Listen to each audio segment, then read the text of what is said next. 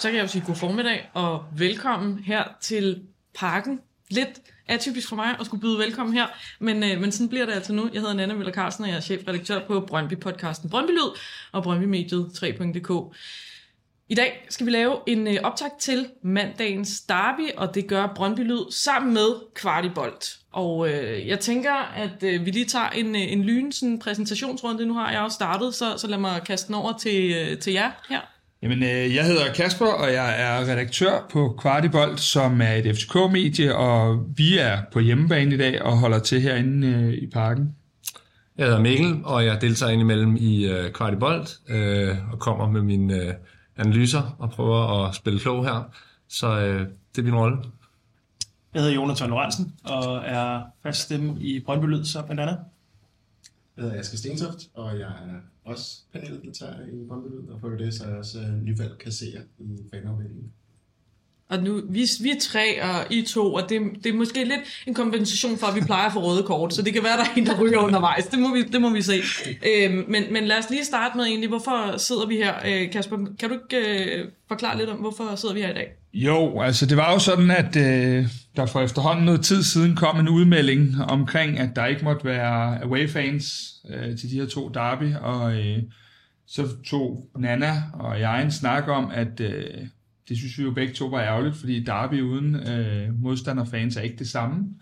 Og så blev vi enige om, at øh, vi gerne ville lave noget, som var lidt anderledes, og som måske var en, en modpol til alt det politisnak, vold og så videre, at man kunne se, at selvom vi ikke kan fordrage jer, og I med statsgaranti ikke kan fordrage vores klub, så, øh, så kan vi godt lave en optag sammen, og jeg tænker, I må være relativt kloge på Brøndby, og vi forsøger at være det på FCK, så tænker jeg, så, så går det helt nok alligevel. Øhm, jeg tænker, skal vi lige prøve at starte med, bare lige for at få varmet øh, alle øh, paneldeltagerne op i dag, så lad os starte med et par, øh, et par lynrunder. Den første, det er sådan en, der altid kan blive rigtig dyr, når vi sidder tirsdag morgen, og man kan se ufatteligt dum ud. Sådan bud på resultatet, ikke? Klassisk. Øh, prøv at tage fejl her. Så skal vi starte på, på vores side her. Vi kommer med fire nederlag i træk, simpelthen. Men øh, hvad bliver resultatet på, øh, på mandag, Jonathan Aske? Med hjertet eller hjernen? En blanding. Okay. Um, 0-0. Ja. Jamen, øh, jeg kan ikke øh, se os holde et clean sheet. Øh, og selv når jeg skal svinge mig op til at være optimistisk, så snakker vi 1-1 eller 2-2. Nu så vi den sidste kamp, der blev spillet herinde, og der alligevel blev scoret nogle mål. Der er så også skiftet nogle spillere siden, men øh, 1-1 eller 2-2 vil være, være noget, jeg vil kunne leve med på forhånd. Men øh, jeg tænker lidt, at banens tilstand måske er til vores fordel. Øh, da vi struggler lidt med, i hvert fald på den sidste tredjedel. Så, øh, og, og FCK har trods alt nogle øh, hurtige løbere, der måske vil øh, nyde bedre af, af, af et underlag som øh, Brøndby Stadion. Men øh, 1-1 eller 2-2 vil jeg gerne sælge den på. 2-2, okay. Jeg vil også gerne sætte den for det her. Jeg tror jeg næppe det bliver. Men vi skal vi lige have... der var to uger gjort øh, bud herfra. Jamen altså, hvis jeg skal starte, så, øh, så går jeg med, med 1-0 til FC København. Øhm, det, det, I har svært ved at score. Vi har sådan set heller ikke scoret alverdens mål. Øhm, og øh, hvor ked er det, jeg er at sige det, så, øh, så er det med skovl og, og øh, spand herinde øh, til, til sandet. Øh, så det kan ikke blive en fodboldoplevelse, næsten ligegyldigt hvad vi gør. Så jeg holder på 1-0 til FC København. Ja. Jeg tror på 2-1 til FC København. Øh, jeg tror også, banen kommer til at spille en, en relativt stor rolle. Øh, og jeg tror, det bliver svært for nogen af holdene rigtigt at kunne sætte sig på spillet. Så jeg tror, selvom den her kliché med, at de her derby lever sit eget liv, så tror jeg faktisk, der bliver et element af det her. Og jeg tror godt, det kan blive lidt mere åbent, end, end man egentlig lige forestiller sig. Nu bliver jeg nødt til lige at udnytte den der overtal, vi har, fordi så jeg bliver nødt til at sige, at jeg tror på, at Brøndby vinder på mandag. Jeg tror, det vinder øh, for Brøndby på mandag. Du plejer at være den mest pessimistiske. pessimistiske. Ja, men jeg synes, der var, og det kommer vi tilbage til senere, jeg synes, der var nogle positive takter for Brøndby øh, mod OB. Øhm, det kommer vi tilbage til. Vi skal lige have en lynrunde mere, fordi nu er vi ved at være varme. Øhm, det er sådan en en nogle klassiske øh, øh, rivaliseringsspørgsmål. Men de her derbyer, de har jo en, en lang historik, og det er både for the good and for the bad for alle. Øhm, vi skal lige have øh, FCK'ernes bedste derbyminde. Ja, det er jo lidt en kliché, når jeg tænker tilbage, men det er nok øh, det derby, hvor vi vinder 3-1, øh, hvor øh, Sibu Zuma laver sit øh, saksespark. Ikke så meget på grund af, at det bare er mod Brøndby, men også fordi det bryder en lang tørke på 8 år eller sådan noget, hvor FC København ikke har vundet mesterskabet, og det ligesom vender lidt der, øh, så bliver det lidt en tvekamp øh, i en lang øh, årrække efter det. Så når man sådan kigger tilbage på det, så er det også en, en brydning, øh, da, da man endelig vinder et mesterskab efter lang tørke. Så det, det er lidt en kliché at sige, men det, det, jeg tror faktisk, det er det, der er det mit bedste minde. Det, det er den, vi går med, da vi talte sammen om det. Der havde vi jo en masse gode minder, men, men det er klart, at Saxe i 2001 og hele den forløsning øh, og ligger rundt over på nederse i øh, øl og meget andet, det var, det var bare fedt. Hvad skal vi lige have biffernes bedste? Jamen, vi diskuterede også lidt frem og tilbage. Øhm, og vi kom jo frem til, til den lidt nemme. Øh, en 5-0 ude på Brøndby Stadion. Øhm, ja, der vil ikke så meget at sige. Det var en, øh, det var en god dag. Ja. Altså for mig så øh, er det egentlig lidt absurd, for i den sæson, der vinder vi også øh, i september, hvilket så også bliver den øh, sidste sejr i 13 år i parken. Ja. Øh, vinder vi 3-1, og jeg husker tilbage, at det faktisk var 3-1-sejren, der var den mest overbeviste. Ja. Øh, FCK har ingenting i den kamp og får et, øh, et lidt billigt straffe i slutningen af kampen, men ellers så var der et hold på banen den kamp hvor 5-0-kampen var øh, meget lige indtil, mm. altså først, faktisk først 3-0, den reelt bliver lukket.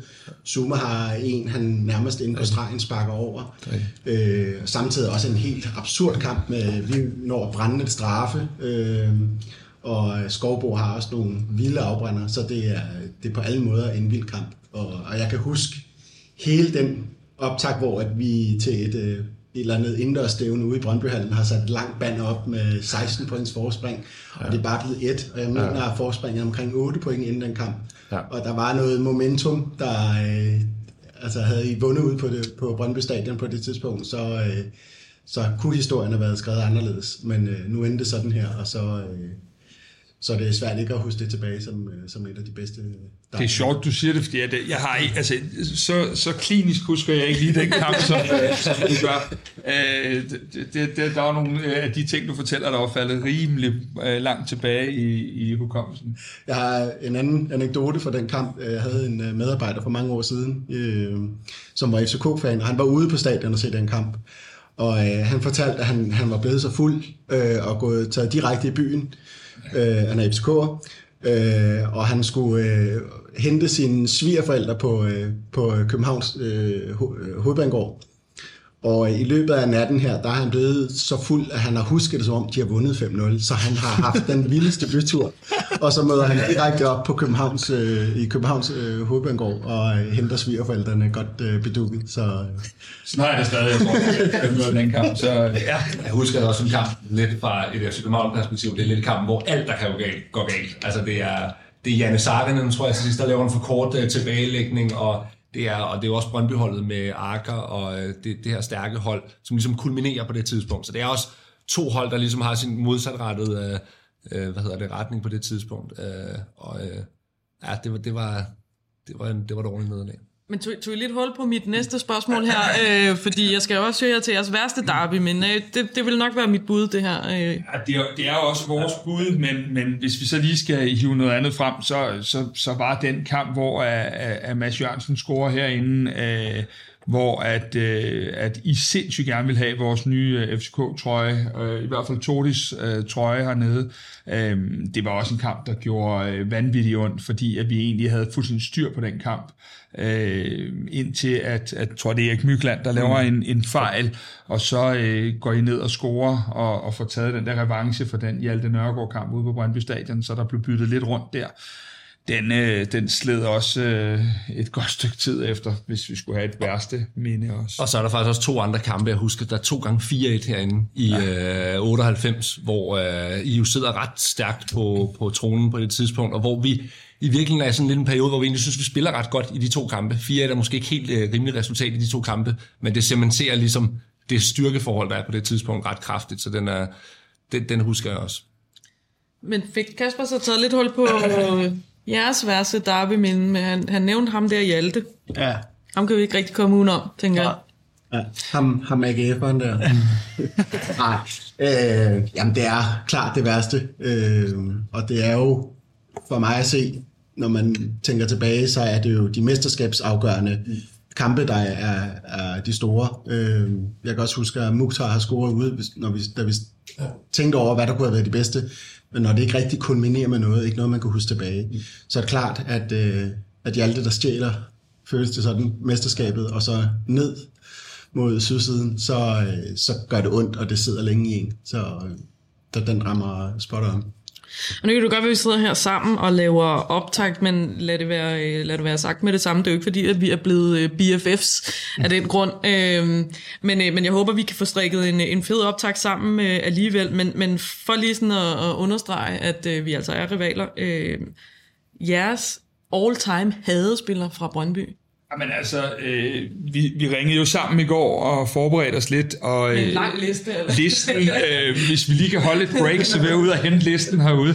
Øh, vi var jo omkring nogle forskellige øh, spillere. Øh, vi var omkring øh, den det logiske, det var jo at, at, at holde lidt i, øh, omkring øh, Mike Jensen. Øh, der var jo en episode herinde, som, øh, som nok er printet for evigt omkring øh, Jesper Christiansen og, og Mike Jensen. Øh, det, det var en af dem. Mm. Øh, så, så kunne vi måske alle sammen enes lidt om Thomas Rytter på en eller anden led, øh, forestiller jeg mig. Øh, men, men vi valgte øh, simpelthen at gå med, øh, ja hvad er han, er en kvindetræner i dag, men vi valgte at gå med, med Per Nielsen. Øh, Øh, og det gjorde vi jo lidt, øh, fordi han sådan var for os indbegrebet af alt det, vi ikke kan fordrage ved Brøndby. Øh, loyal klubmand og øh, hvad hedder det, mange af de værdier, som, som vi ikke køber ind på ude hos jer, øh, dem, dem stod han på, på mange måder for. Øh, dygtig spiller, men, men øh, mega irriterende. Øh, Ja, og så i virkeligheden også, tror jeg, øh, har været der i den lange periode, hvor Brøndby var dominerende, i hvert fald 90'erne, så var han der så også i starten af 0'erne, hvor det ligesom blev lidt mere tvikkampagtigt, som jeg sagde før. Men han har også været der i, i en lang, lang periode, hvor Brøndby var dominerende. Det tror jeg også sætter sig ret meget, mm. øh, fordi jeg kender ham jo ikke som menneske eller noget, men meget af det, han... Øh, den, den type, han var, ja. øh, var bare det, som man som modstander øh, fan virkelig ikke brød sig om. Øh, og så kunne han indimellem, som jeg husker det også, virkelig lave det, som man kan kalde sådan et svanenstød øh, inde i feltet, og prøve at få nogle øh, straffespark og sådan noget. Og det er, det er sådan noget, der ekstra irriterer en, øh, en modstander. Og det er perfekt, fordi det er min all-time yndlings, Yndlings, ja, okay. Altså, det, det er det virkelig. Ja, Så er vi jo Øh, spændt på, hvad I kommer med. Og jeg, vil, og jeg vil sige, jeg har også opkaldt øh, min, min kone, hun vil jo gerne have en kat. Og jeg havde kravet, det var, at jeg skulle kalde den. Altså, det var mig, der skulle stå for navnet. Så den hedder Per Per. Okay. Så det, er, det siger det hele. Det er, ja. Men vi var faktisk ikke en ret lang liste igennem. Vi kom Ej. rimelig hurtigt frem til svaret. Jeg ved, kan I gætte det? Altså, øh, jeg, jeg tænker, at øh, jeg er ikke et sekund i tvivl om, hvem I har. Øh, jeg tror, der var noget med et øre ned til sydsiden, og øh, en af mine egne all-time favorite FCK'ere, Mathias Sanka. Jeg er, ikke, jeg er ikke i tvivl om, at det er ham, I har. Han har en liste for sig selv. Ja, ja. VIP-listen. Det, ja.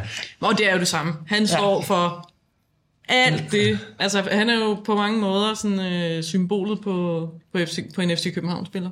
Øhm, og var- jeg tror, at de fleste Brøndby-fans har det, har det svært med ham. Han var jo indbegrebet af det, I øh, tidligere dyrkede. Jeg synes ikke, jeg hørte det så meget mere, men den her positive arrogance. Mm. Øh, og hvad der så også er, er gennemgående for spillere, man, man hader, så er det jo også, at det er virkelig dygtige spillere. Det må man jo trods alt anerkende. Men han har også haft øh, fingrene i munden på Pukki og øh, andre mm. små øh, svinestreger. Øh, og han virkede jo så også, som om han, han dyrkede øh, det her rivalisering. Klar. Og der var også en kamp herinde, hvor at, øh, der blev i hvert fald øh, spillet lidt op til, til en Brøndby-tribune, så, øh, så han indeholder jo alle elementerne af, af de her øh, interne vilde opgør. Må jeg spille ind med et lidt sjovt navn her? Ja, yes. Kamil Vilcek. Hvordan står han i, øh, i de to lejre her? Altså for, for, ja, for mig står han jo lidt mere som, altså i FC København jeg sige som en parentes. Ja. En lidt øh, unødvendig parentes, ja. øh, når man kigger tilbage på det. Øh, og jeg synes i virkeligheden, nu er det selvfølgelig let at kigge på det retrospektivt, men jeg, jeg synes, det var et, øh, et underligt valg at vælge at tage til Danmark og til FC København, og en eller anden form for øh, disrespekt. Ikke bare over for Brøndby, men i virkeligheden også over for øh, den rivalisering, der er. Nu er det ikke fordi, der ikke må være øh, skifte på nogen som helst måder. Men lige det skifte gav bare så lidt mening på alle tænkelige måder. Så igen, det er selvfølgelig let at kigge, kigge, til det, kigge på det retrospektivt, når han heller ikke var nogen særlig stor sportslig succes. Men, men han, det var en mærkelig parentes, når jeg kigger tilbage på det. Jeg har lige læst en, øh, en artikel på Campo, hvor han øh, udtaler, at han øh, måske godt kunne finde på at komme tilbage på Brøndby Stadion som tilskuer en dag. Mm. Er han ikke, altså, han har stadig ikke helt forstået. Øh, må vi anbefale skæg og blå briller? Nå, vi skal ikke tale mere om ham. Nu skal vi, øh, nu skal vi have, have gang i, øh, i optakten til, til mandagens kamp, og øh, vi sidder jo her alle sammen øh, på baggrund af et øh, nederlag i går, og øh, lad os starte med, med jer. I spillede øh, kl. 16-kampen i går øh, i Silkeborg, og taber 3-1. Øh, altså, var det retvisende, eller hvad, hvad er status ligesom for FCK op til den her øh, derbykamp? Først og fremmest var vi jo nødt til at tabe i går, for ellers var vi ikke sikre på, at I havde, havde haft lyst til at møde op herinde. Øh, men når det så er sagt, så kan man sige, at øh, vi taber 3-1. Øh, den første time øh, spiller vi faktisk rigtig fint og, og, og gør det godt. Men så sker der jo det øh, for første gang mm. i, i den her halvsæson, så kommer vi bagud. Og det modsvar, vi havde, da vi kom bagud, det var til gengæld ikke særlig godt. Øhm, for inden da, der var, var det måske på, på, øh, på det, jeg kalder grundspillet, øh, vores bedste kamp øh, på grundspillet i foråret. Men da vi kommer bagud, så er det som om, at vi, øh, vi stresser, og øh, vi finder ikke de fornuftige løsninger. Øh, vores indskiftninger lykkes ikke, og øh, der må man bare sige, der bliver vi så tørret af, af deres øh, forrygende offensiv. Øh, I har jo selv lige været derovre. Øh, så, så, vi var kun 10 mand. Hvad siger du? Vi var kun 10 mand. Ja, ja, vi valgte at blive med, med, at blive med 11 på banen, men øh, det, det udstillede øh, meget godt nogle af de mangler, vi har i øjeblikket. Vi har en normalt øh, på nær i går en bundsolid defensiv mm. og en rigtig, rigtig stærk fundament i holdet. Men, øh, men vi mangler, ligesom I gør, øh, noget på den, på den sidste tredjedel. Øh, og der er, der er, hvad er vi, vi oppe på, at der er, er otte af de offensive, der måske ikke helt rammer topniveauet lige nu.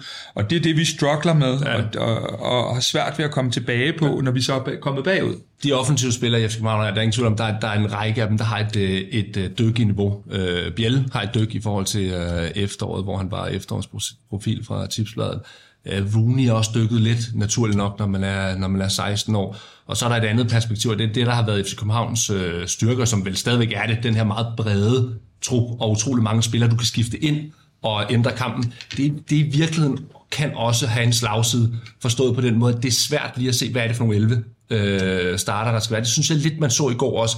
Det er meget jævnt, øh, og der er ikke nogen, der ligesom har grebet chancen på de, øh, på de forreste positioner. Når du så samtidig har et dyk med, med Biel og Rooney øh, som, som eksempler, så, så er det en offensiv, som ikke kører helt øh, velsmurt, vil jeg sige.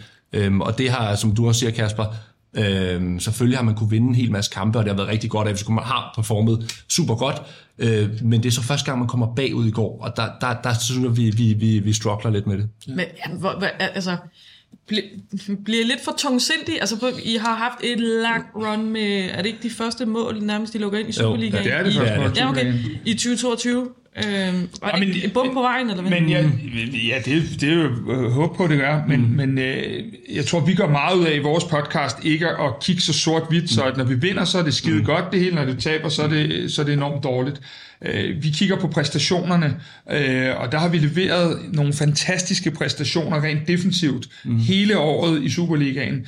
Øh, og det er så det, det har ikke fungeret helt offensivt, men i går lukker vi så både tre mål ind mm. på, på nogle lidt dumme fejl, øh, samtidig med, at vi, vi, vi slider med at skabe de... Vi har to-tre chancer i går i kampen, og jeg ved godt, at det er nærmest øh, tre gange så mange, som vi havde sidst, vi mødte Silkeborg. Mm. Men, men, øh, men vi slider med at få lavet målene. Målene skal komme fra, fra nogle af dem, der ikke normalt scorer. Det er Lerager, der scorer ja. herinde bag i os øh, mod Midtjylland. Det er, det er øh, nogle af, af andre spillere, end dem vi havde forventet, der skulle score.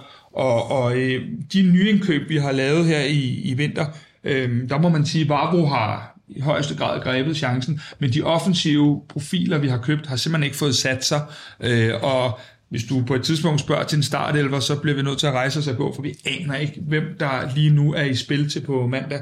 Vi ved jo heller ikke, om Pep Biel er i spil til på mandag. Hvis vi nu kigger på de defensive positioner, mm. og, øh, og nu ved jeg godt, at vi snakker om offensive problemer, men vi kan i hvert fald snakke med om, hvad det betyder, når, du, når vi har for eksempel mistet Jung. Mm. Hvad det betyder, Nikolaj Bøjlesen, og måske også uh, Victor Christiansen er væk. Nu har vi spillet med Dix mm. par gamle, som er højre Det er, det er lidt specielt egentlig, fordi... Uh kunne sige, normalt kan man godt følge noget af rationalet i, hvorfor spillere bliver skiftet ud og så videre, øhm, og køber egentlig lidt ind på, okay, det er det og det, og det er så et valg. Men lige præcis med Bøjlesen, at han er ude mod Silkeborg, det, det, det er faktisk øh, det er ret uforstående overfor. Øh, lige præcis fordi man har artikuleret hen over landsholdspausen her, at man gerne vil, selvom man har vundet de her mange kampe, vil man gerne sidde tungere på kampene, have mere possession og dominere kampene mere. Og en af de væsentligste forudsætninger for det, det er bøjlesen i min verden, han spiller, fordi han, han er så stærk på bolden. Øh, sammen med Falk er han meget, meget stærk på bolden. Og derfor virker det lidt specielt, at, at han faktisk er ude, og du spiller med både Rotolava og Vavro. Og det er jo ikke bare jeg havde, jeg havde nok lidt troet, om det er bare på grund af banen, at han ikke spillede øh, mod Midtjylland, og at øh, det vil blive en meget fysisk kamp. Men når det så også er tilfældet mod Silkeborg, så er det jo reelt, at han ikke er med i øh, starten. Det, det er ret overraskende, øh, må jeg sige. Hvis vi lige skal vende fokus lidt mod øh, Brøndby, Jonathan, så spiller Brøndby vel paradoxalt nok de bedste 90 minutter i 2022, ja. men taber ja. mod OB.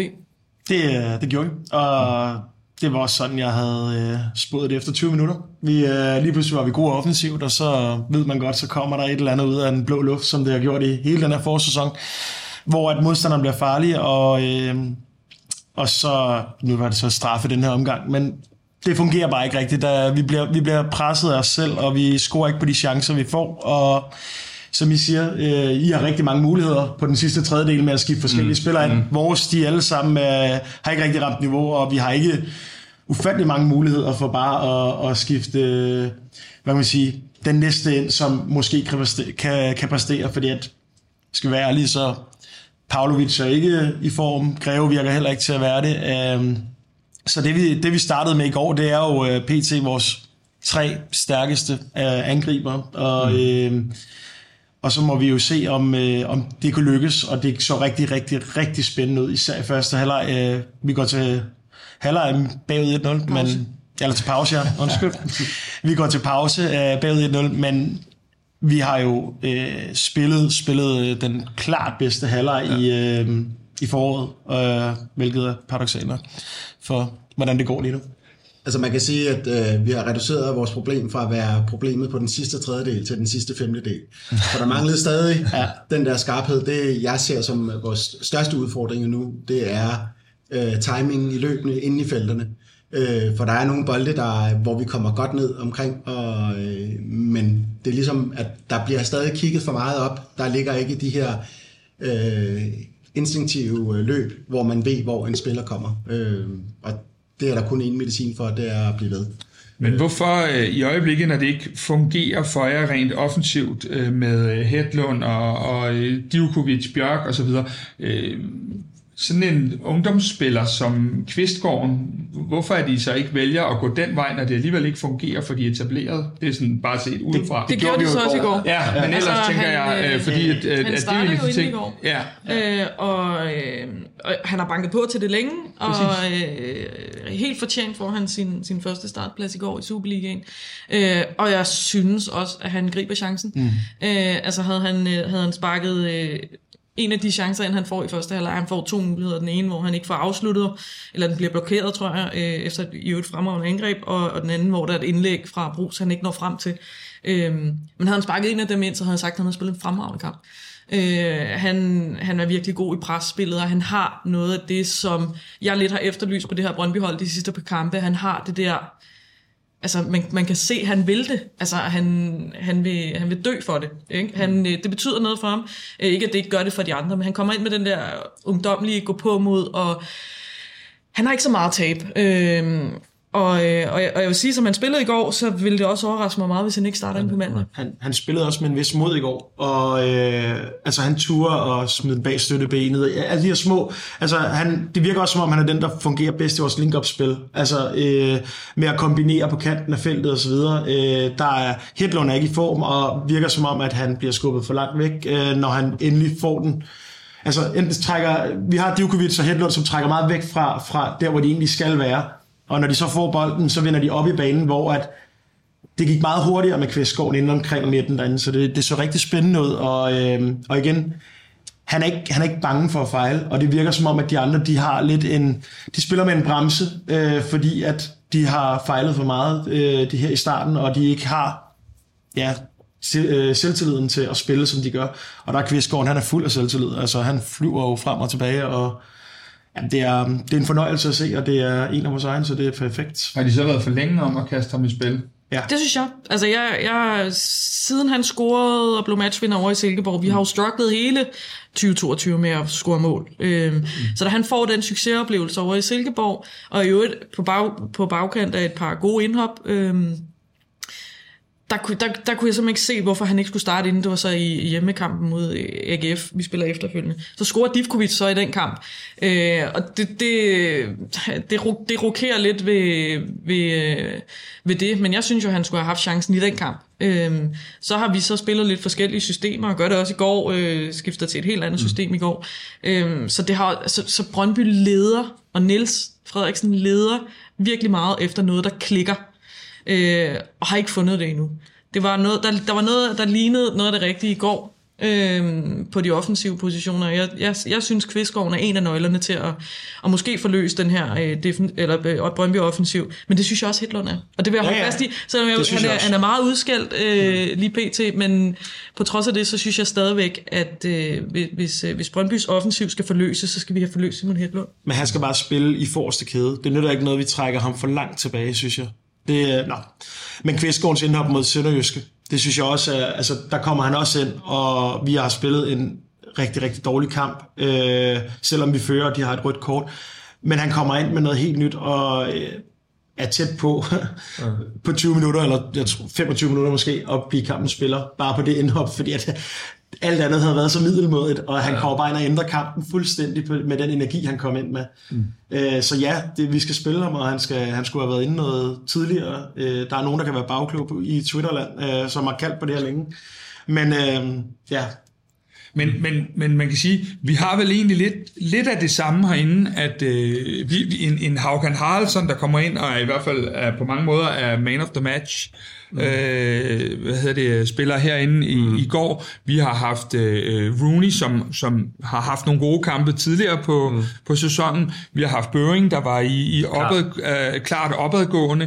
Øh, så for os har det faktisk også været noget med, at nogle af de der med et lidt ung- ungdomligt gå på mod, øh, dybest set har, har grebet chancen øh, og har virket mere klar i forhold, altså sådan rent op i kasketten, øh, i forhold til vores nyindkøb i hvert fald. Helt klart, man kan sige, at det, der har været lidt øh, specielt ved, øh, ved både foråret her, men, og det var lidt anderledes i efteråret, fordi der var mange af de her unge spillere, fik jo chancen også, fordi der ikke var så mange andre, men det har jo i virkeligheden været, indtil for ganske nylig, været Rooney, Bøving, der har holdt nyindkøbende ude af holdet. Øh, Mukairo, Øh, Babacar spiller så lidt længere frem, men i virkeligheden har det været no, historien om FC København har været, at de her øh, øh, akademispillere i virkeligheden har kunne bidrage ret meget og har holdt nogle af de her nye, nyindkøb ud i en blanding af, at nyindkøbene ikke helt har stået til, og at øh, de her akademispillere har spillet øh, rigtig godt og holdt stadig øh, højt niveau. Så, så det er egentlig også lidt specielt, lidt tilbage til det, jeg sagde også med bredden, at det er utrolig lige øh, i FC Københavns offensiv, og man vælger den ene eller den anden. Der er ikke nogen, der ligesom har gået ind og sat sig på de forreste positioner, og det er både en styrke, men det har også en slagside, at det er svært i forhold til relationer osv., at, at bygge noget stærkere op over, over tid. Ja, vi har ingen gule breaking-bjælker i det her optagsprogram, men jeg vil alligevel gerne lige køre en ind fra højre, fordi der er lige kommet på de sociale medier øh, fra sektion 12, at der bliver kørt øh, stemningsboykot i de første 30 minutter af derbyet, og det taler jo ret godt ind i grunden til, at vi sidder her. Øhm, hvad tænker I om, øh, om det, Kasper Mikkel? Øh, ja, det er jo lidt en presbold, fordi den er virkelig kommet ind for højre. Øhm, altså baggrunden for at gøre de ting, er jo egentlig på nogen måder det samme som, at vi sidder her, at vi synes, at det er, det, det er skidt, at det er de løsninger, der bliver fundet, øh, at, at det bare bliver, at, at folk skal blive væk. Øh, når det så er sagt, så, øh, så må jeg bare sige også, at øh, wow, vi har også bare brug for øh, opbakning øh, for at vinde den her kamp. Så det er jo sådan lidt et paradoks på mange måder. Øh, den ene side kan jeg faktisk godt forstå, at man går lidt i opposition mod nogle af de ting, og den anden side siger så også, at, at uh, gud, hvor spillerne de kommer til at mangle opbakningen de første 30 det er en, det er en sjældent set solidaritet på, på tværs af klubberne, kan man næsten også sige her, ikke? for det er en form for, uh, for statement af, at man gerne vil være begge steder. Man både vil være i parken selvfølgelig, man vil gerne have Brøndby-fans, og man vil gerne selv være i, uh, på Brøndby Stadion. Ikke? Så ja, det, det, kan, det kan jo have en impact også på, på den stemning, man gerne ønsker at bringe på, på mandag. Så det er, det er da en stor ting. Hvad, hvad tænker I i modsat, eller er det ikke et øh, ret stærkt ja, statement? Altså, alle er respekt for det. Det har jeg ja. meget, meget, meget stor respekt for, fordi at I ligger til at vinde et mesterskab mm. for første gang i tre år. Det er jo, det er jo vildt for jer. øh, så, og I, som I selv påpeger, så er det jo vigtigt med den her sejr nu. Måske særligt, fordi I, I netop har sat nogle point til, I måske ikke havde forventet at skulle sætte til. Mm. Så, øh, så synes jeg, det er et, øh, et ret øh, flot, men også øh, et vigtigt statement i forhold til, at det ikke øh, det måske ikke er den rigtige løsning at, øh, at bede folk om at blive væk. Ja. Ja, det, vi, og vi kan lige tage den øh, til sidst igen, det her med, hvis vi lige samler op på til sidst i udsendelsen, hvorfor det er, vi sidder her i dag, øh, og hvordan vi ligesom skal komme videre herfra. Fordi man kan jo godt frygte, at øh, politiet synes, det kommer til at gå rigtig godt på mandag. øhm, sjovt nok. Mm. Øhm, så, øh, så, så det kunne også være fint lige til sidst at få, få snakket sådan lidt fremtid for, for Darby'en her. Men nu skal vi lige tilbage på, øh, på banen. Øhm, Kasper, hvordan altså, forestiller du dig, at, øh, at mandagens kamp kommer til at udfolde sig sådan rent sportsligt? Hvordan vil I gribe den an? Jamen, øh, det er jo igen, øh, de, de, de vilde øh, plejer at være en nem spørgsmål, du stiller der, men, men øh, det, det er det ikke helt, fordi øh, jeg, jeg ved ikke om den kamp i går, øh, hvilke spor den har sat. Ja, den kan rokke lidt. Øh, og den kan rokke lidt ved nogle af de ting. Ja. Men jeg var selv ude at tale med Jes Torup for, for en uges tid siden, hvor han, nu er der også boykot af mikrofonerne. Fedt øh, hvad hedder det, hvor han selv fortæller, at holdet lige i øjeblikket øh, føler sig bedst øh, komfortable med at, at have rykket kæderne en lille smule længere tilbage. Øh, og jeg vil tro, at det var også var et udgangspunkt, at vi ikke øh, nødvendigvis kommer bravende ud til denne her kamp, også fordi at underlaget hernede er, som det er. Øh, så jeg kunne faktisk godt forestille mig, at, at for begge hold side, det kunne blive lidt afventende i starten, Øh, Men jeg, jeg, vil, jeg vil forvente stadigvæk, at FC København vil prøve at sætte sig på kampen og dominere. Ja. Øh, og det skal også ligesom være ambitionen, når man er på hjemmebane af nummer et, og øh, har en, står en rigtig gunstig position i forhold til at, at spille sig tæt på, på et dansk mesterskab. Så jeg vil forvente, at man forsøgte at holde bolden langs jorden, selvom det er en svær bane. Øh, lidt tilbage til det, jeg snakkede om før med, med, med Bøjlesen versus uh, Vavro og Rotolava. Man bragte Falk maks muligt i spil, så han kan ligge og fordele boldene. Men at man forsøger at holde bolden langs jorden, øh, og sætter sig, sætter sig på spillet, og derigennem skaber chancer. Det, det tror jeg vil være udgangspunktet. Og så er der så nogle ting med banen og så videre, der gøre, at man går lidt på kompromis på en række områder. Men, øh, men, men jeg, jeg, jeg har en forventning om, at FC København vil forsøge at sætte sig på kampen.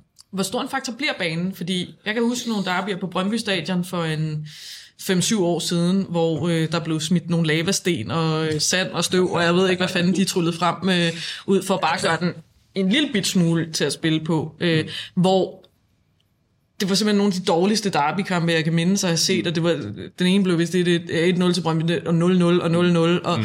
det var virkelig bare, Brøndby spillede de der kampe for at, at smadre dem, også fordi man lå lidt øh, øh, anderledes i tabellen, ja. mm. men, øh, men altså, hvad, hvad, hvad, hvilken faktor kommer det til at være på mandag? Kæmpe faktor. Ja, det gør det. Øh, jeg, jeg, jeg, jeg er med på, at banen tit har været udskældt og sådan nogle ting, men den plæne, vi så mod Midtjylland, er, er i hvert fald noget af det vildeste, jeg har set øh, i forhold til, ja. til øh, hvordan den, den så ud. Så man kan sige, at banen kommer til at blive en faktor. Øh, vi kommer ikke til at kunne se kønt poleret fodbold. Det, det er fuldstændig mm. utopisk. Øh, jeg ved ikke, om, om vi kan have en lille fordel af, at vi spillede derinde i søndags, og, og derved øh, har, har prøvet en lille smule. Øh, men, men, men den der, den er slet ikke til at spille fodbold på. Så det, det bliver meget også, øh, en, ingen tvivl om, at det også bliver en fysisk kamp med, med masser af dueller, fordi det, det lægger banen op til. Det, det gør det sværere at være modig, og det er ja. noget af det, man, øh, at vi kan håbe på, at FC København forsøger at være modig på bolden, men det gør det sværere at være modig, det gør det sværere at spille den langs, øh, langs jorden. Og derfor kan jeg godt frygte, ja. at som Kasper siger her, at det bliver meget på dueller. Lidt eller man så FC København, øh, FC Midtjylland, øh, som blev en enormt duelpræget. En lille sjov ting, som jeg lagde mærke til i den kamp, det er, at mange af spillerne har svært ved at komme dybt under bolden. Mm. Altså hvis du skal slå en diagonal med, med masser af luft under, så er det svært ved at komme dybt under bolden. Så, så det kan, der kan godt komme meget øh, farlige tværpasninger ind imellem, hvis du ikke får den luft under, du gerne vil have. Så det, det, kan, spille, det kan spille en rolle. Asger, er det good news eller bad news for Brøndby, hvis det bliver en meget duelpræget kamp?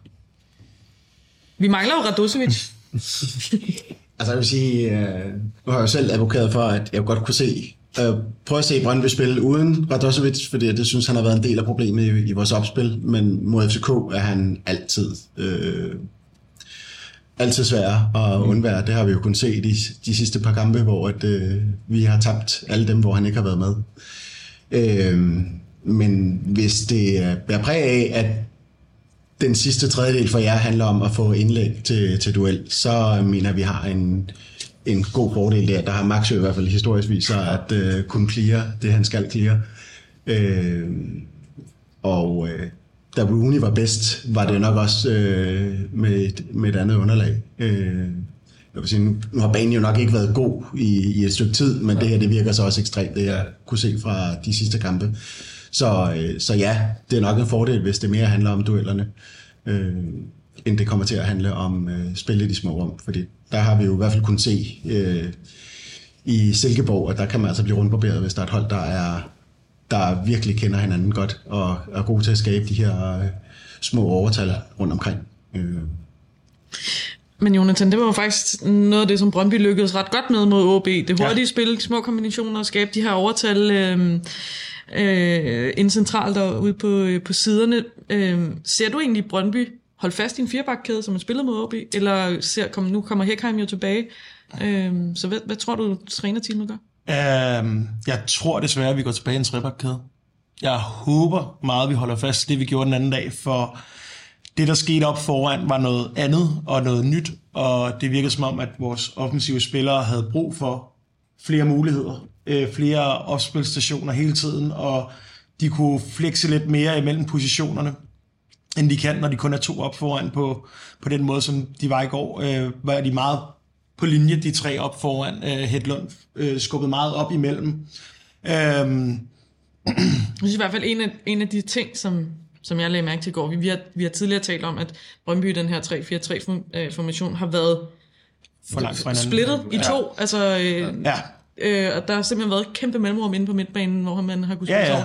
Og, og det fik man ligesom lukket med en ekstra mand i går. Ja, og nu nævnte de Falk. Altså, hvis Falk får alt det rum, som han vil gøre i den, ops- eller i den opstilling, så, så vil det være en... Altså, det vil koste os. I, ja, det vil det. Uh, jeg er også lidt bange for, nu siger I meget duelspil. Altså, vi har Hedlund, Djukovic og, og Kvistgården, og så har I Vavro og Kocholava, som er uh, nogle store drenge, uh, og vores, de er... Altså, de er ikke meget højere end mig, tror jeg. Nu ved jeg ikke, hvor højt Djokovic er faktisk, men det, det, er ikke, det er ikke lange høje bolde, vi skal spille på. Jo, skal det være ned bagved og så tage løbeduellerne, men igen, I, I står kompakt, og I står ret godt dernede bag Så det er, øh, jeg kunne godt tænke mig, at vi kommer ud og spille med dem, og så må vi se, om banen den kan tillade det, men nu siger I mod, så må vi have mod til det, og så må vi være rigtig gode til det, øh, hvis, vi skal, hvis vi skal udfordre det. Det er i hvert fald dem, der har haft held med at udfordre FC København maks muligt. Det er mm. dem, der har mod til at spille. Og det er dem, der har mod til at spille sig ud af det første pres. Uh, hvis man ikke kan det mod FC København, uh, så får man problemer. Uh, så det er i hvert fald dem, de hold, FC København har haft størst problemer med, specielt Silkeborg. Det er de hold, der kan spille sig ud af det første pres. Så er det godt, vi har Slimane. altså, jeg kunne måske godt se, at vi gik over i en trebakkæde, fordi forskellen var, at den trebakkæde, vi prøvede i Silkeborg, hvor vi nærmest kørte den fembakkæde, den lykkedes vi ret godt med. Den stod på linje med de fem, men meget højt, øh, og efterlod ikke rigtig det rum, som, øh, som Silkeborg har været gode til i, i mellemrummene.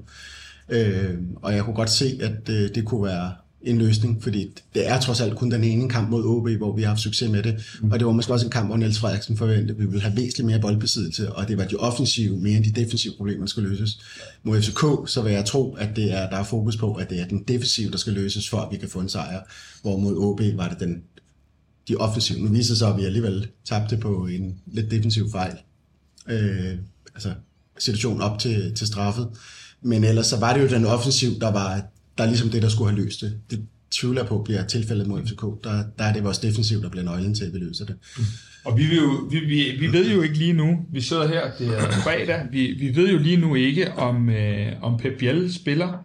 Der var jo den her situation i går, hvor Pep Biel vælger at sparke til hjørnefladet, og øh, når man sparker i Superligaen til genstande, så, øh, så, så plejer det jo... Ikke sparke, ikke hoppe. En, men øh, jeg har lige givet øh, disciplinærudvalget et lille kald og bare bedt dem om at blive til deres øh, påskefrokost, fordi at, så satser vi på, at, øh, at de ikke lige får set billederne igennem før på tirsdag i, i givet fald. Men ellers stiller det også i en helt ny situation. Ja, det er øhm, fordi så ved vi i hvert fald med sikkerhed, at det bliver en af de, af de store, Store forward. der sandsynligvis skal Ja. spille foran. Om det så bliver øh, Babacar, det tror jeg personligt, det gør, fordi han havde et godt indhop i går, øh, og Nikolaj Jørgensen var slet ikke i truppen. På den anden side set, så har vi også set øh, i de sidste kampe, at Torup har været så pragmatisk, at der hvor han lige synes, der er en åbning af en eller anden art, jamen så kan man godt have spillet på U19 om søndagen, og så næste han bare, ja. uge starte inden. Så der er ikke rigtig, øh, vi, vi kan ikke rigtig sige os fast på noget, mm. men umiddelbart vil Babacar være mit øh, bud øh, Øh, lige nu og her på, på den, der så vil starte op foran. Og det mener jeg jo desværre, lige, lige i forhold til det, kan det godt være lidt guf for, for jeres øh, midterforsvar øh, og, og, og så videre. Så jeg vil hellere have, at vi skal imod jeres midterforsvar ned og spille lidt omkring deres fødder. Så synes jeg ikke, at de er lige så dygtige, som de er, øh, når, når boldene kommer op, og det bliver fysiske dueller. Så det, det er et meget åbent spørgsmål, tænker jeg. Det er rigtig åbent. Det er faktisk øh, mere åbent, end det har været i andre kampe, ja. øh, hvem der skal spille for FC København mod Brøndby, vil jeg sige. Ja. Særligt også, fordi man, man så taber i går, men også fordi, at, øh, at der er performance, der er nogen, der har et, øh, et dyk, så er det faktisk øh, relativt åbent, vil jeg også sige. Men hvem bliver nøglespillerne for, øh, for FC København, hvis I skal vinde?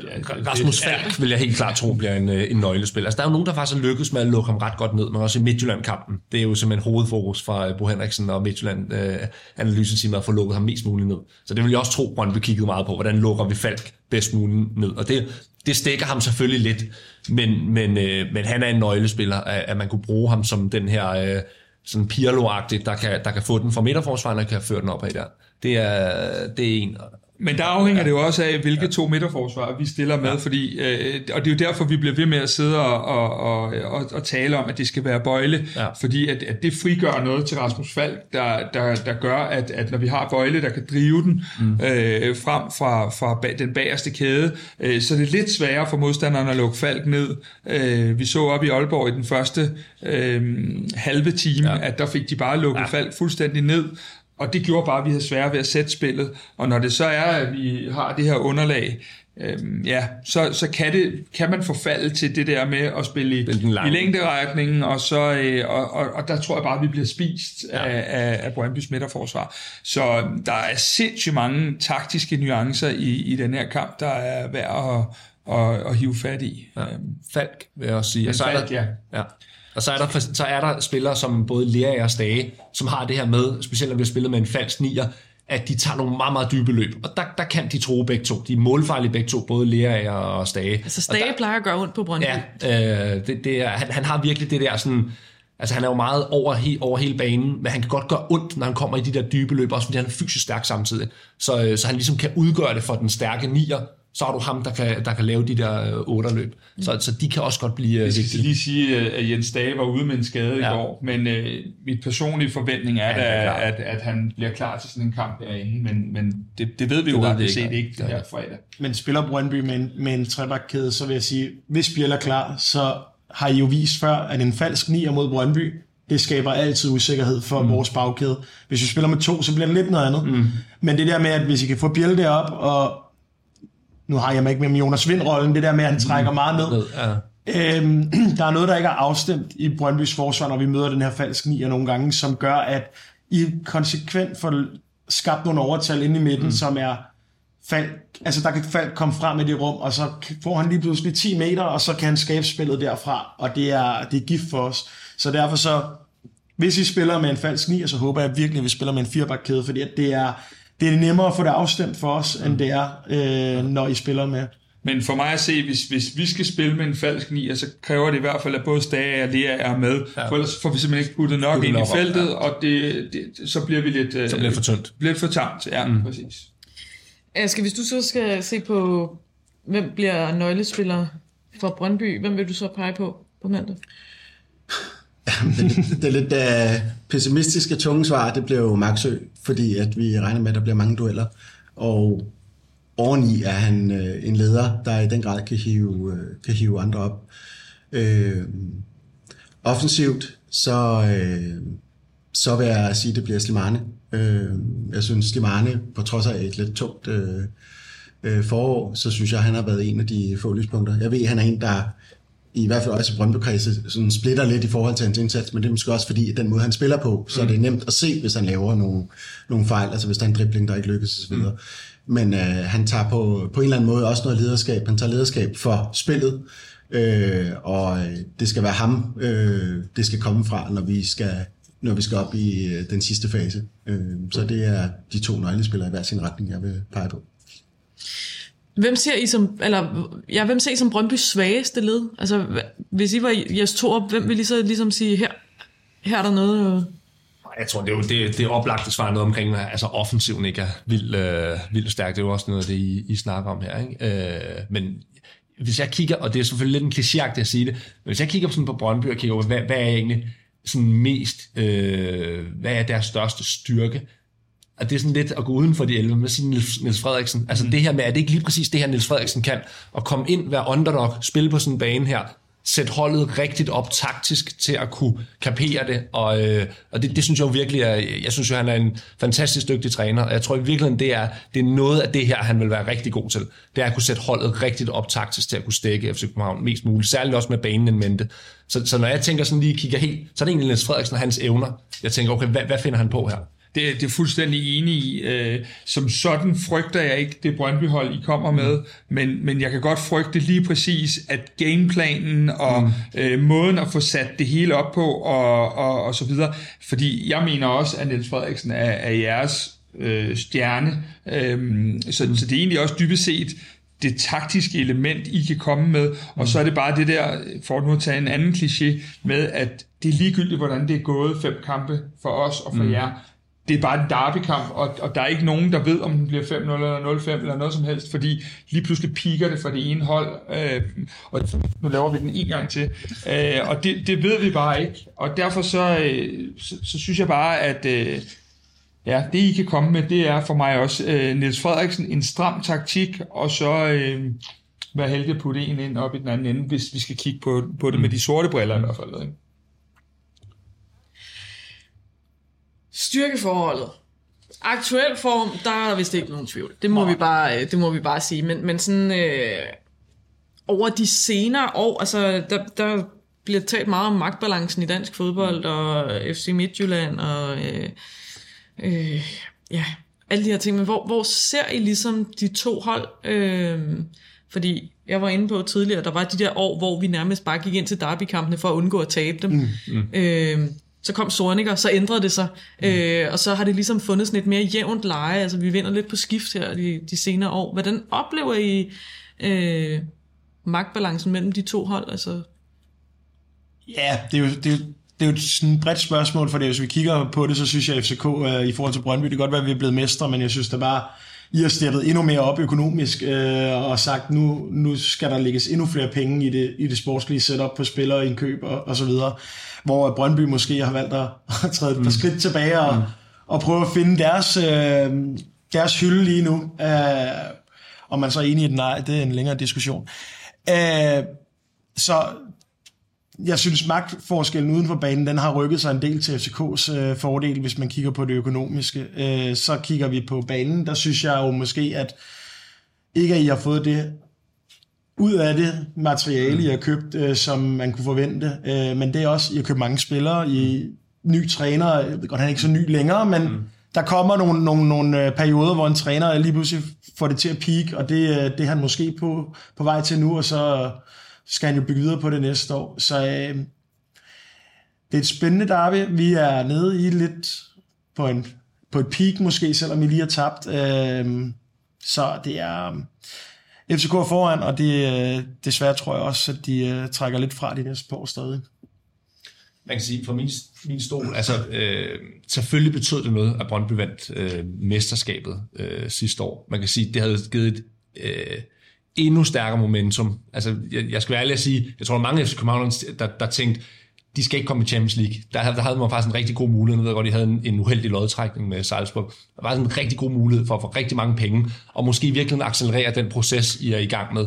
Det skete ikke helt. Øh, og jeg, jeg synes ikke, det er så overraskende, at Brøndby har en lidt svær sæson. Det har man set med andre hold, som mod forventning vandt mesterskabet, så får man en sæson efter, hvor det er svært, og det kan, det kan, det kan godt ende, øh, ikke galt, men det kan ende dårligere, end man havde forventet i år fra Brøndby side. Jeg tror, det er afgørende for Brøndby bliver næste sæson. Altså der skal man ligesom komme op i niveau og vise, at man har taget de der skridt videre. Øh, så jeg tror, det er, jeres næste sæson bliver meget, meget afgørende for, øh, det her styrkeforhold. For som vi håber, at FC København vinder mesterskabet, så håber vi jo, det er med til at starte en eller anden øh, stime af mesterskaber, eller i hvert fald, at man kan sætte sig tilbage på tronen og, øh, og, øh, og være bedre. Men, men som du også siger, altså det her med de enkelte kampe, der kunne vi jo godt tænke os, at det blev endnu tydeligere, at vi dominerede endnu mere i kampene, og at øh, og det ikke blev så, nu siger jeg tilfældigt, men at det stadigvæk er øh, hårde, tætte kampe, stort set alle kampe i Superligaen, at, at det blev lidt tydeligere, at vi er, at vi er de bedste. Øh, ja. Ja, fordi det har været meget jævnt fordelt på det sidste. Mm. Der var en periode inden, hvor FCK var klart bedst i nærmest alle de her derbyer. Så synes jeg under Sorniger, det ændrede sig. Mm. Øh, og nu har det været sådan lidt, så vinder I, så vinder vi, så vinder I, så vinder I. Ja, men, men vi er også vi er jo i en periode, hvor øh, jeg tror, at øh, det var Christian Engel, ham kender I jo også, øh, der siger, at øh, hvad hedder det, vi, vi, vi spiller koncerten, mens vi udgiver pladen, eller også var det omvendt, det kan jeg ikke huske. Men, men vi er jo i gang med en kæmpe transformation af klubben. Øh, der er stort set ikke et hjørneflag, der ikke er skiftet ude på, på træningsanlægget. Og det vil sige, at imens vi er i gang med den, og det ved alle eksperter, det peger, plejer, peger alt på, så det tager mm. de der 3-4 vinduer, der skal vi stadig præstere. Øh, lige nu ligner det, at vi har fundet den defensive nøgle til, hvordan vi gerne vil spille, men vi har stadig ikke fundet den offensive. Øh, og og, og øh, kan vi blive mester i en sæson som denne her, hvor vi stadig ikke piker som hold, øh, mm. men vi lige i øjeblikket piker på ingenmæssigt, så, øh, så tror jeg også, at det, som Mikkel er inde på, kan være startskuddet, fordi øh, hvad, hvad, hvad man sådan hører på, på vandrørene, der kom vandrørene med for første gang, så, så er der jo nogle ting på vej til sommer. Vi får øh, nogle kontrakter, som vi har haft, nogle voldsomme kontrakter med blandt andet Andreas Bjelland. Den udløber på, til sommer. Og, Antiatek også. Ja, præcis. Ikke? Og det frigør jo øh, til, en, til en, øh, en, en 8-10 nye spillere. Øh, men det gør i hvert fald bare, at, at jeg tænker, at vi er ved at lægge på det, som Mikkel har været inde på, det er, at vi har 30 spillere i truppen lige nu, mm. og de er mange af dem, i hvert fald største del af dem, er på et relativt ens niveau. Mm. Vi mangler, fra, det har vi i hvert fald talt om i podcasten, mangler en lille smule flødeskummet i øjeblikket. Vi mangler øh, en spiller som, som Robert Skov, der, eller som en træder jeg lige ned i den, en Victor Fischer, da han vendte hjem. Vi mangler lige den der, der går ind, eller en Darami lige inden han bliver solgt. Vi mangler den der, der går ind og siger, jamen, jeg tager den bare, den her, og så laver jeg de her to mål, og så vinder vi det her derby.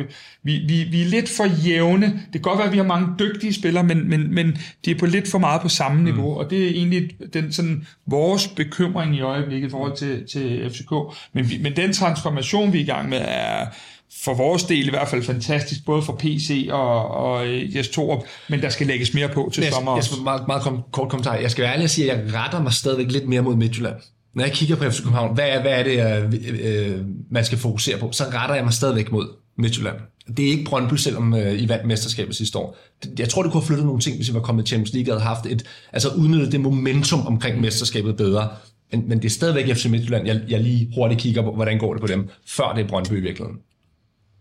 Men det er vel lidt noget af det, Kasper er inde på, er jo lidt de samme problemer, vi ser i Brøndby. Vi taler bare om lev på steg, vi mangler lidt øh, bacon og rødbeder. For at gøre ja, den rigtig lækker, ikke? Øh, nu øh, advokerer jeg jo meget for, at jeg tror, at... Du kan øh, godt lide leverpostej. Ja, jeg, godt, nej, jeg, jeg vil ikke bruge betingelsen, eller undskyld, betegnelsen leverpostej, fordi at øh, leverpostej vil altid bare være leverpostej. Leverpostej kan øh, smage vildt godt, det sagde jeg også i sidste brøndbillede. Altså, men, ja. Nå, men, øh, men jeg er da sikker på, at jeg kan i hvert fald se, der er spillere hos jer, der i hvert fald kan blive de her stjerner, der kan, der kan gøre det her. Øh, og det virker også som om, at det er noget af det, FCK er fokuseret på, at få nogle unge spillere, der kan tage de skridt. Fordi jeg tror ikke, det bliver billigere at kunne hente de der store signinger. Øh, at kunne hive en spiller hjem som Maxø, eller I kunne hive øh, Victor Fischer hjem dengang. Det kan man jo ikke bero en strategi på, at man henter en spiller hjem, der ikke har haft succes i udlandet, og så bliver en succes derhjemme. Det, det er i hvert fald farligt at have den. Øh, og der tror jeg da også, at, at det, her, det, der har været CV-sigte her, mm. øh, det er at få nogle spillere ind, der nok ikke slår til med det samme, men på sigt kan ja. gøre det. Øh, og så var det øh, også forventet, at vi måske ikke fik den succes den her sæson, fordi vi afgav bare nogle spillere, der har været så vigtige for den måde, vi har vandt mesterskabet på. Men hvordan har I det med det? Fordi det, det er jo en, en interessant ting, når man bare sidder her og, og kigger på jer udefra. Øh, jeg synes jo, det er det, det, det, det hurtigste mesterskab, der nogensinde er vundet, fordi jeg synes, at den, den peak, man normalt får efter et mesterskab, den døde så hurtigt ud hos jer. Øh, hvordan har I det egentlig med det? Jeg, jeg tror nogle gange, jeg har brugt udtrykket, at man blev lidt offer for sin egen succes, fordi mm. et eller andet sted toppede det her hold jo for, for tidligt, så at sige, hvilket gjorde, at spillerne øh, blev meget attraktiv meget hurtigt for, for udenlandske klubber, og man, man kunne ikke øh, sige til Jesper Lindstrøm, nej, du skal blive, fordi vi vinder mesterskabet næste år. Altså, de havde ligesom leveret det, de, de skulle for, for Brøndby, og Brøndby skulle cashe ind nu, ja. øh, hvis de skulle cashe ind. Øh, og så havde vi jo de her mange kontraktudløb, øh, hvor der kan det stadigvæk godt ære mig, at man ikke øh, fik forlænget med, med Anthony Jung for eksempel. Men når man ser, at manden spiller fast i, i Werder Bremen og så videre, den tyske, altså det, der, det, er ikke sådan, det er ikke så nemt at tage nogle af de her spillere og sige, lige præcis det der skifte forstår jeg ikke. Øhm, så, så, så på den måde var det jo super ærgerligt, at, at øh, så mange forlod skuden, men, men isoleret set forståeligt nok øh, på, mange, på mange af de her spillere. Øh, det man så kan, kan ærge sig lidt over, det er, at der har været for få Heckheimer, så at sige. Øh, og samtidig så, øh, så kunne jeg godt have tænkt mig, at, øh, at der havde været en fra Masterclass, som måske var kommet ind lidt før. Øh, nu ser vi Kvistgaard komme ind nu, øh, men altså, skulle han have spillet i stedet for uger i efteråret? Nej, det skulle han jo ikke. Altså, så, så lige nu, så, øh, så, så, så leder man igen efter, øh, efter nogle løsninger. Øh, så jo, jeg kan da, jeg kan da ærge mig over, at, at vi står her nu, øh, men, øh, men isoleret set, så, så følger klubben den strategi, der er lagt ud. Øh, det her vintervindue kan så godt nære mig en lille bit smule, fordi hvad det egentlig, man har 100% vilde med, med alle de her... Øh, alle de her spillere, skulle jeg lige så sige, men Bjørk, Divkovic, altså det er også nogle forskellige typer, så hvad er det helt, helt præcis, man vil, og hvilken måde vil man spille på? Så har man castet en Bjørk, fordi han minder lidt om Ure, så spiller man på en anden måde nu. Øhm, så øhm, ja, de kommer ikke alle sammen til at, at slå til, men, men der er der helt sikkert nogle af dem, der kommer til at rykke sig op på et niveau. Og som du også var inde på tidligere, Mikkel, så næste sæson bliver vigtig for Brøndby. Mm. Øhm, men vi står også stadigvæk i en situation, hvor vi kan miste Maxø til sommer. Og så, så er der nogle nye øh, ting, der rokkes ved i, i holdet, ikke? selvom at, øh, jeg har ikke opgivet, at han forlænger. Det er heller ikke. Øh, jeg synes, øh, nu har brugt betegnelsen øh, lav på steg herovre, men mit problem er, at vi har ikke hentet nogen, med, hvor vi kan sidde og sige, det der spidskompetence. Altså, vi mangler, når vi kigger på vores hold, mangler vi nogen, der har nogle spidskompetence, som virkelig gør ondt på modstanderen. Ure havde en spidskompetence, der var fart, fysik og kunne løbe dybt, og så kom der en senere en, der hed, at han var ufattelig skarp i sine afslutninger. Øh, den var der jo ikke i starten, men jeg kan ikke rigtig se, hvad Djokovic spidskompetence er. Jeg kan heller ikke se, hvad Bjørks spidskompetence er. Der er sikkert en masse statistikker på, som vi ikke har til rådighed, som CV har siddet og kigget på og sagt, at han ligner der og der, dem kan vi bruge. Men når vi ser det på banen, så, så er det noget af det, vi mangler, og det er noget af det, I har hen. Altså, man ved jo, hvad var vores spidskompetence er. Man ved, hvad nogle af de andre, I har hentet, altså Dixie Sommer, man vidste godt, hvad hans spidskompetence var. Ikke? Altså, det mangler vi lidt, synes jeg.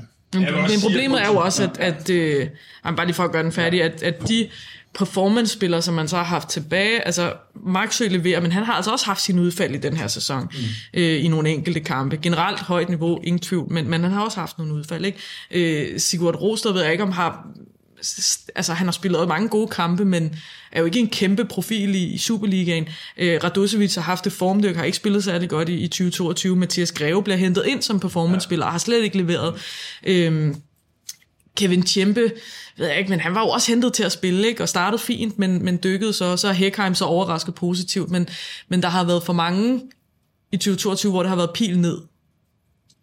For ja. os er det mere jo, tænker jeg, altså der er masser af potentiale. Øh, det er bare det der med, øh, om, om, om hvor længe der går før, fordi øh, øh det, det kan i hvert fald være en udfordring lige ja, nu. Ja, for København står lidt i, i, i en situation, måske lidt uh, parallel, bare på et lidt andet niveau, det her med, at, at det virkelig blevet vanskeligere for sportsdirektøren at hente spillere, der er på et niveau, hvor de løfter holdet med garanti. Det er jo lidt det, vi ja. har savnet i FC København, hvor, hvor akademispillerne i virkeligheden er på så højt et niveau nu, det er svært at købe ind for den makssum, som FC København har, og ramme det niveau, som akademispilleren har. Så det bliver sådan, et, altså det bliver sådan rigtig svært for sportsdirektøren, hvis han virkelig skal købe noget, hvor der er en garanti for, at han går ind i startelveren og bliver en succes.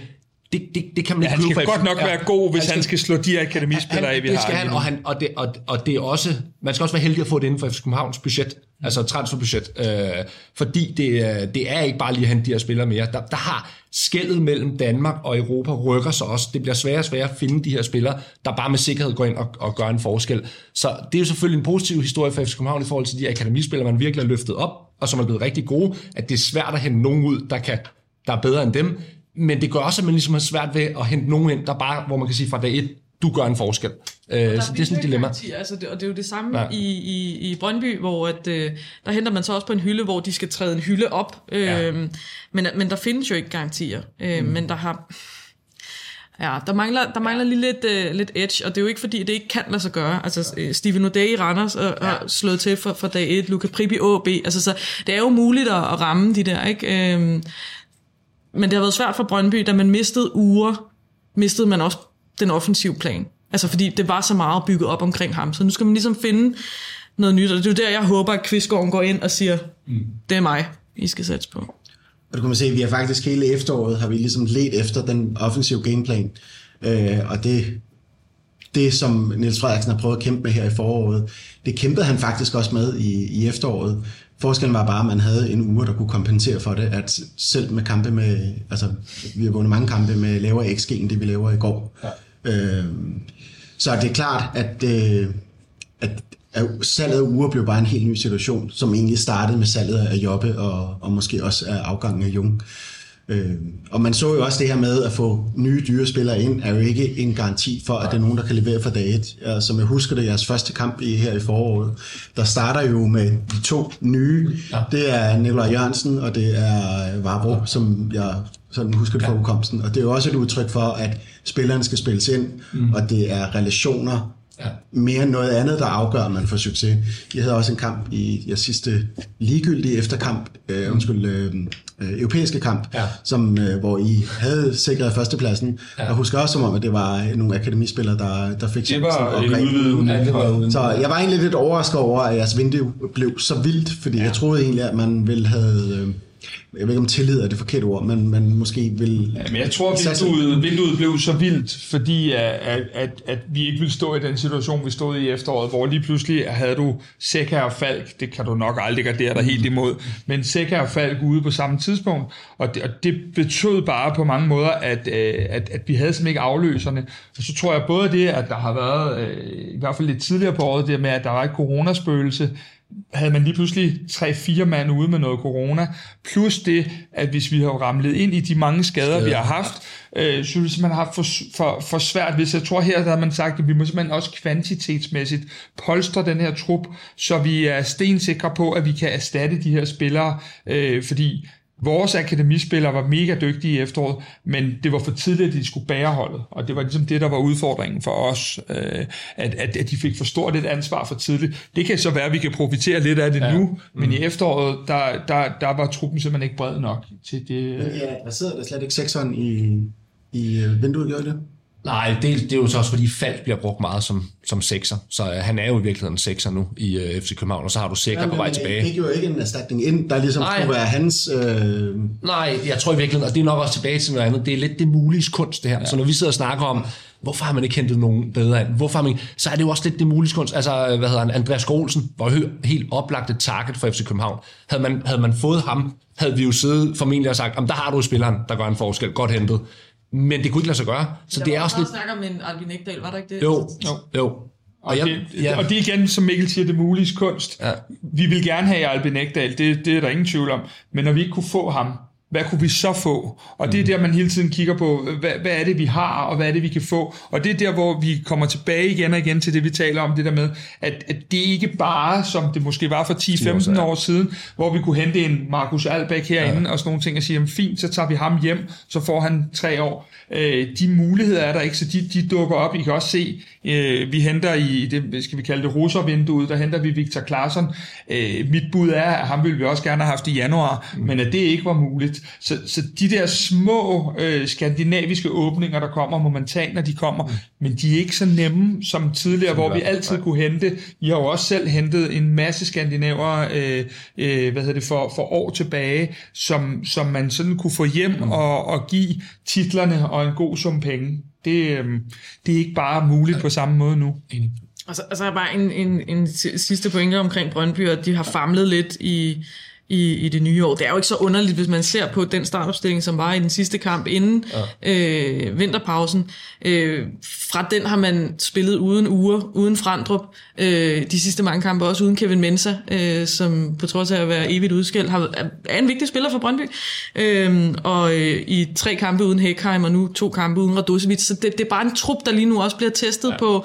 Og når det så ikke kører, så bliver det bare endnu mere forstærkende det her med, at de relationer, som man tidligere har kunne falde tilbage på, de er ikke i holdet lige nu. Så det er en, ja, det er en, det er en hård periode lige nu for Brøndby, men øh, vi må se, om det, om det snart vinder. Nu skal vi lige tilbage til sådan, øh, kampen på mandag og sådan derby generelt. Øh, Kasper, du nævnte Christian Eng, eller det blev, det blev sådan lidt keyword for mig, fordi rivaliseringen, øh, vi har også talt lidt om Vilcek, ikke? Øh, Andrea Pavlovic, Anders Også Storskov, Storskov, ja. øh, der var sådan en analyse. Munir Akyat. Ja. Øh, der har været meget trafik. Hvad- Har det betydet noget for rivaliseringen og hos jer at se de her øh, skifter? Irriterer det jer, eller er det bare en, en altså fodbold er et, et job for de her mennesker? Nej, jeg tror, der er, der er lidt en forskel på, hvis det foregår i stabsdelen, så, så er det en mindre del for mig. Men når det bliver profilerede spillere, så er det i hvert fald spillere, som skal have taget stilling til det, og skal, som skal vide, hvad de går ind i, hvis de laver det skifte. Og egentlig fair nok, hvis man gør det, og siger, jamen det her, det er en del af mig, øh, jeg vil gerne øh, stå til her, og ligesom øh, ja, gå ind i det med åbne øjne. For eksempel Vilcek, det, det, det, det var på alle måder, som jeg sagde tidligere, det var en disrespekt både over for Brøndby, over for rivaliseringen, men også over for FC København i et eller andet øh, omfang. Så, så det har meget at gøre med, synes jeg, hvor profileret man er. Øh, men det er da rigtigt, der har været en del trafik over, øh, øh, over de sidste par år, men det er, vel, det er vel primært stadigvæk i sådan en stabsfunktion eller uden for øh, startelveren, kan man sige. Man kan sige, som, som stab er du jo der, hvor at, øh, at, at på Sjælland er der mere eller mindre kun to store jobs, du kan, du kan bestride, hvis du vil være inde i sportsbranchen, og det er, det er herinde øh, og, og ude hos jer. Så øh, når Anders Storskov bliver fyret i FC København og tager til Brøndby, så kan det godt gøre lidt ondt på DNA'et, men samtidig har jeg da også sådan en vis forståelse for det. For mig er det også det der med, at når, når det er Pavlovic, Øh, det rører mig egentlig heller ikke specielt meget, men når man kommer ind i kernen af nogle af de ting, øh, nu, nu har vi selv lige været inde på, på, på Per Nielsen og Sanka og sådan nogle ting. Hvis vi begynder at komme op på hylder, og der sker noget, jeg tror, det havde rykket noget for jer, hvis Daniel Vass havde spillet hvid trøje herinde, øh, selvom det er mange år siden, han har været i Brøndby. Øh, så jeg synes lidt, det kommer an på, hvilken hylde vi er på. Øh, og så må vi bare se i øjnene også, at vi fans er der jo lige meget om banen er dårlig, eller vi har tabt, øh, ikke har vundet mesterskabet i 15 år, eller hvad pokker der måske, men, men uden for vores sfære på en eller anden måde, øh, der er nok mange, der lever et lidt mere almindeligt liv, end, end vi gør, øh, og, og det er måske bare svært for os at forstå og acceptere, fordi vi aldrig selv kunne gå over på den anden side af bordet og sidde. Øhm, jeg, jeg synes, at Vilcek er, er det mest øh, vilde eksempel, der er mm. i hvert fald. Øh, og der, Og hvor... det er så at, vildt, at han slet ikke stadigvæk kan forstå, at han ikke skal komme på Brøndby Stadion nu. Altså, ja. Men øh, ja, det Ja, må han jo det er ikke rode med. det, Ja. det, det, det er virkelig vildt.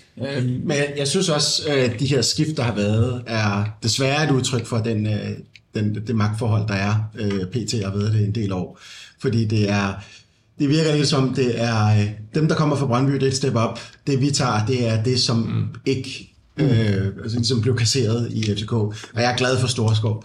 Øh, altså hans rolle i AGF-kampen kan ikke undervurderes. I I skal se mesterskabsvideoen, der, mm. der ser ja, det tror jeg, jeg men, men jeg synes, han har været virkelig, virkelig god at få ind i truppen. Det havde jeg måske ikke regnet, jeg ville, ville synes så meget om. Øh, Vi afgav en, en virkelig, virkelig dygtig fysisk træner, der skulle hjem til USA. Øh, Men han har været et godt bytte. Øh, Og Pavlovic var jo aldrig kommet ind, hvis han havde været en stor succes i FCK. Øh, Og Vilcek gjorde jo så ondt, fordi at det var... Altså, han peakede, da han forlod, og så tager han lige skridtet op. Øh, Og han har jo godt vidst, hvad det er, han har gjort. Tydeligvis ikke, hvis han... Altså, men, Jo, jeg, mener, jeg tror, han har vidst, hvad han har gjort, men for ham betød det bare så meget, at han kunne få penge, og jeg tror også, det, har, øh, det ville betyde noget for ham at vinde mesterskaber og, og komme på øverste hylde til i, i Europa, eller en af de øverste hylder.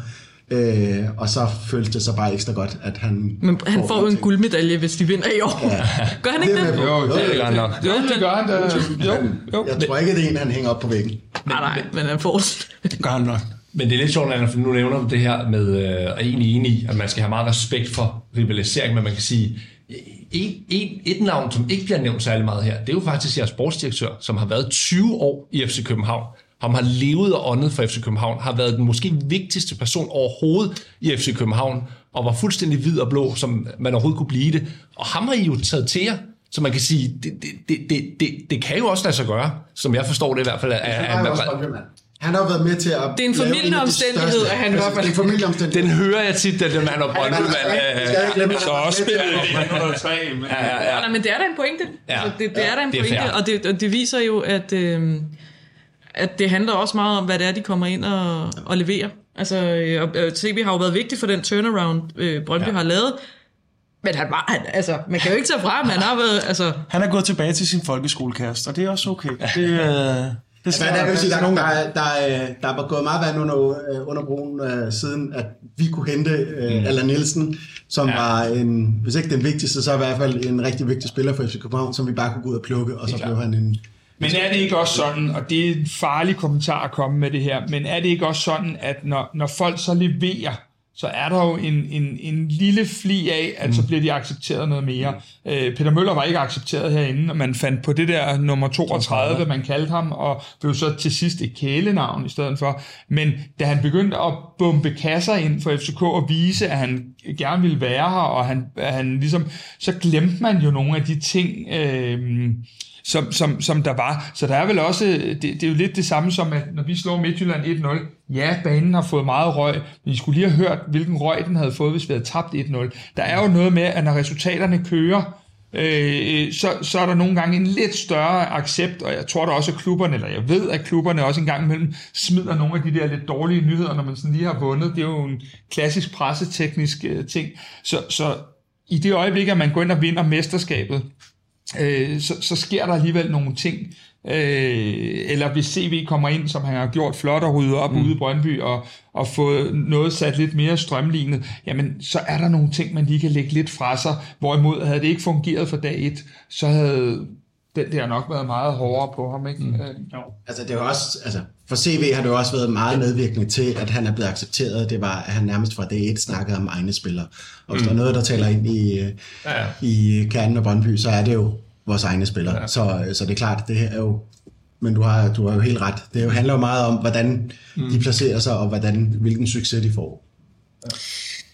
Vi er sådan set ved at være igennem øh, dagens program, men jeg vil lige her til sidst køre endnu en lynrunde på jer. Og nu havde vi jo nogle bud på resultatet i, i starten af, af udsendelsen, men jeg vil gerne lige høre jer alle sammen, om der er nogen, der har, efter at have hørt analyserne fra FCK-lejren og fra Brøndby-lejren, om der er nogen, der har behov for at ændre deres bud på resultatet. Er der noget, der har rykket sig for nogen? Nej, ikke øh, sønderligt. Altså, det, det, der sker nu, og det er forfærdeligt, fordi det første mandag, vi spiller, det er, at jeg havde egentlig håbet, at jeg sådan skulle holde fri i nervesystemet i dag, men nu hvor vi sidder og snakker den her kamp øh, igennem i, i en god times tid, så jeg må godt mærke, at øh, vejrtrækningen den, øh, den ændrer sig lidt, fordi det bare betyder så meget, men, øh, men jeg vil sige det sådan, at udover at det har været nogle øh, spændende analyser at høre fra jeres del af i hvert fald, øh, så, øh, så tror jeg stadig på mit 1-0-resultat. Jeg tror også, øh, jeg holder fast. Eller jeg også fast? Jamen altså, øh, det er fint at få et indsigt, men uh, not really the point. Ja.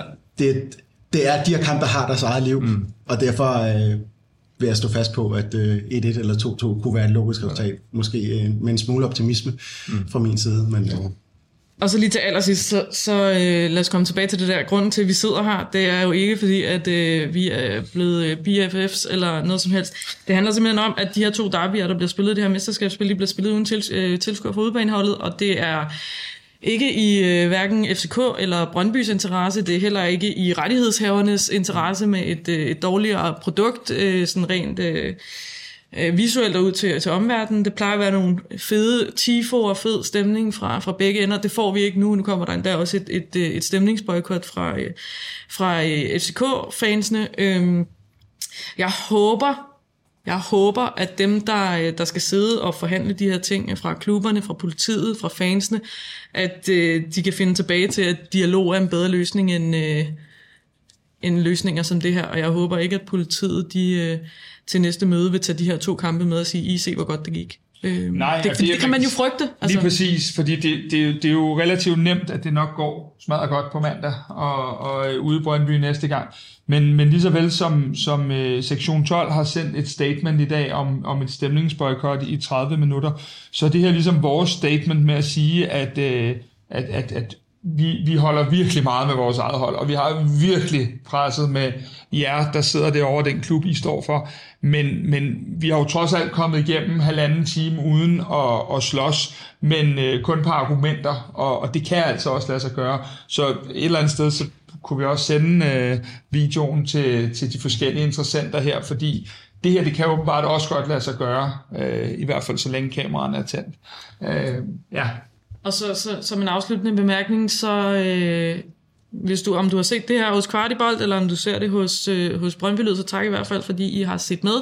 Vi gør det igen øh, til det omvendte derby på Brøndby Stadion, hvor øh, Kvartibold kommer på besøg ude hos os på Brøndby Stadion, så øh, der kommer endnu en, en, øh, en del optag der. Øh, hvis I har noget feedback til indhold eller emner, vi skal diskutere, øh, sådan temaer, vi skal tage op, så send dem enten til, øh, til Kasper eller til mig. Så øh, er der ikke andet tilbage at sige en øh, rigtig god kamp på, øh, på mandag. Tak.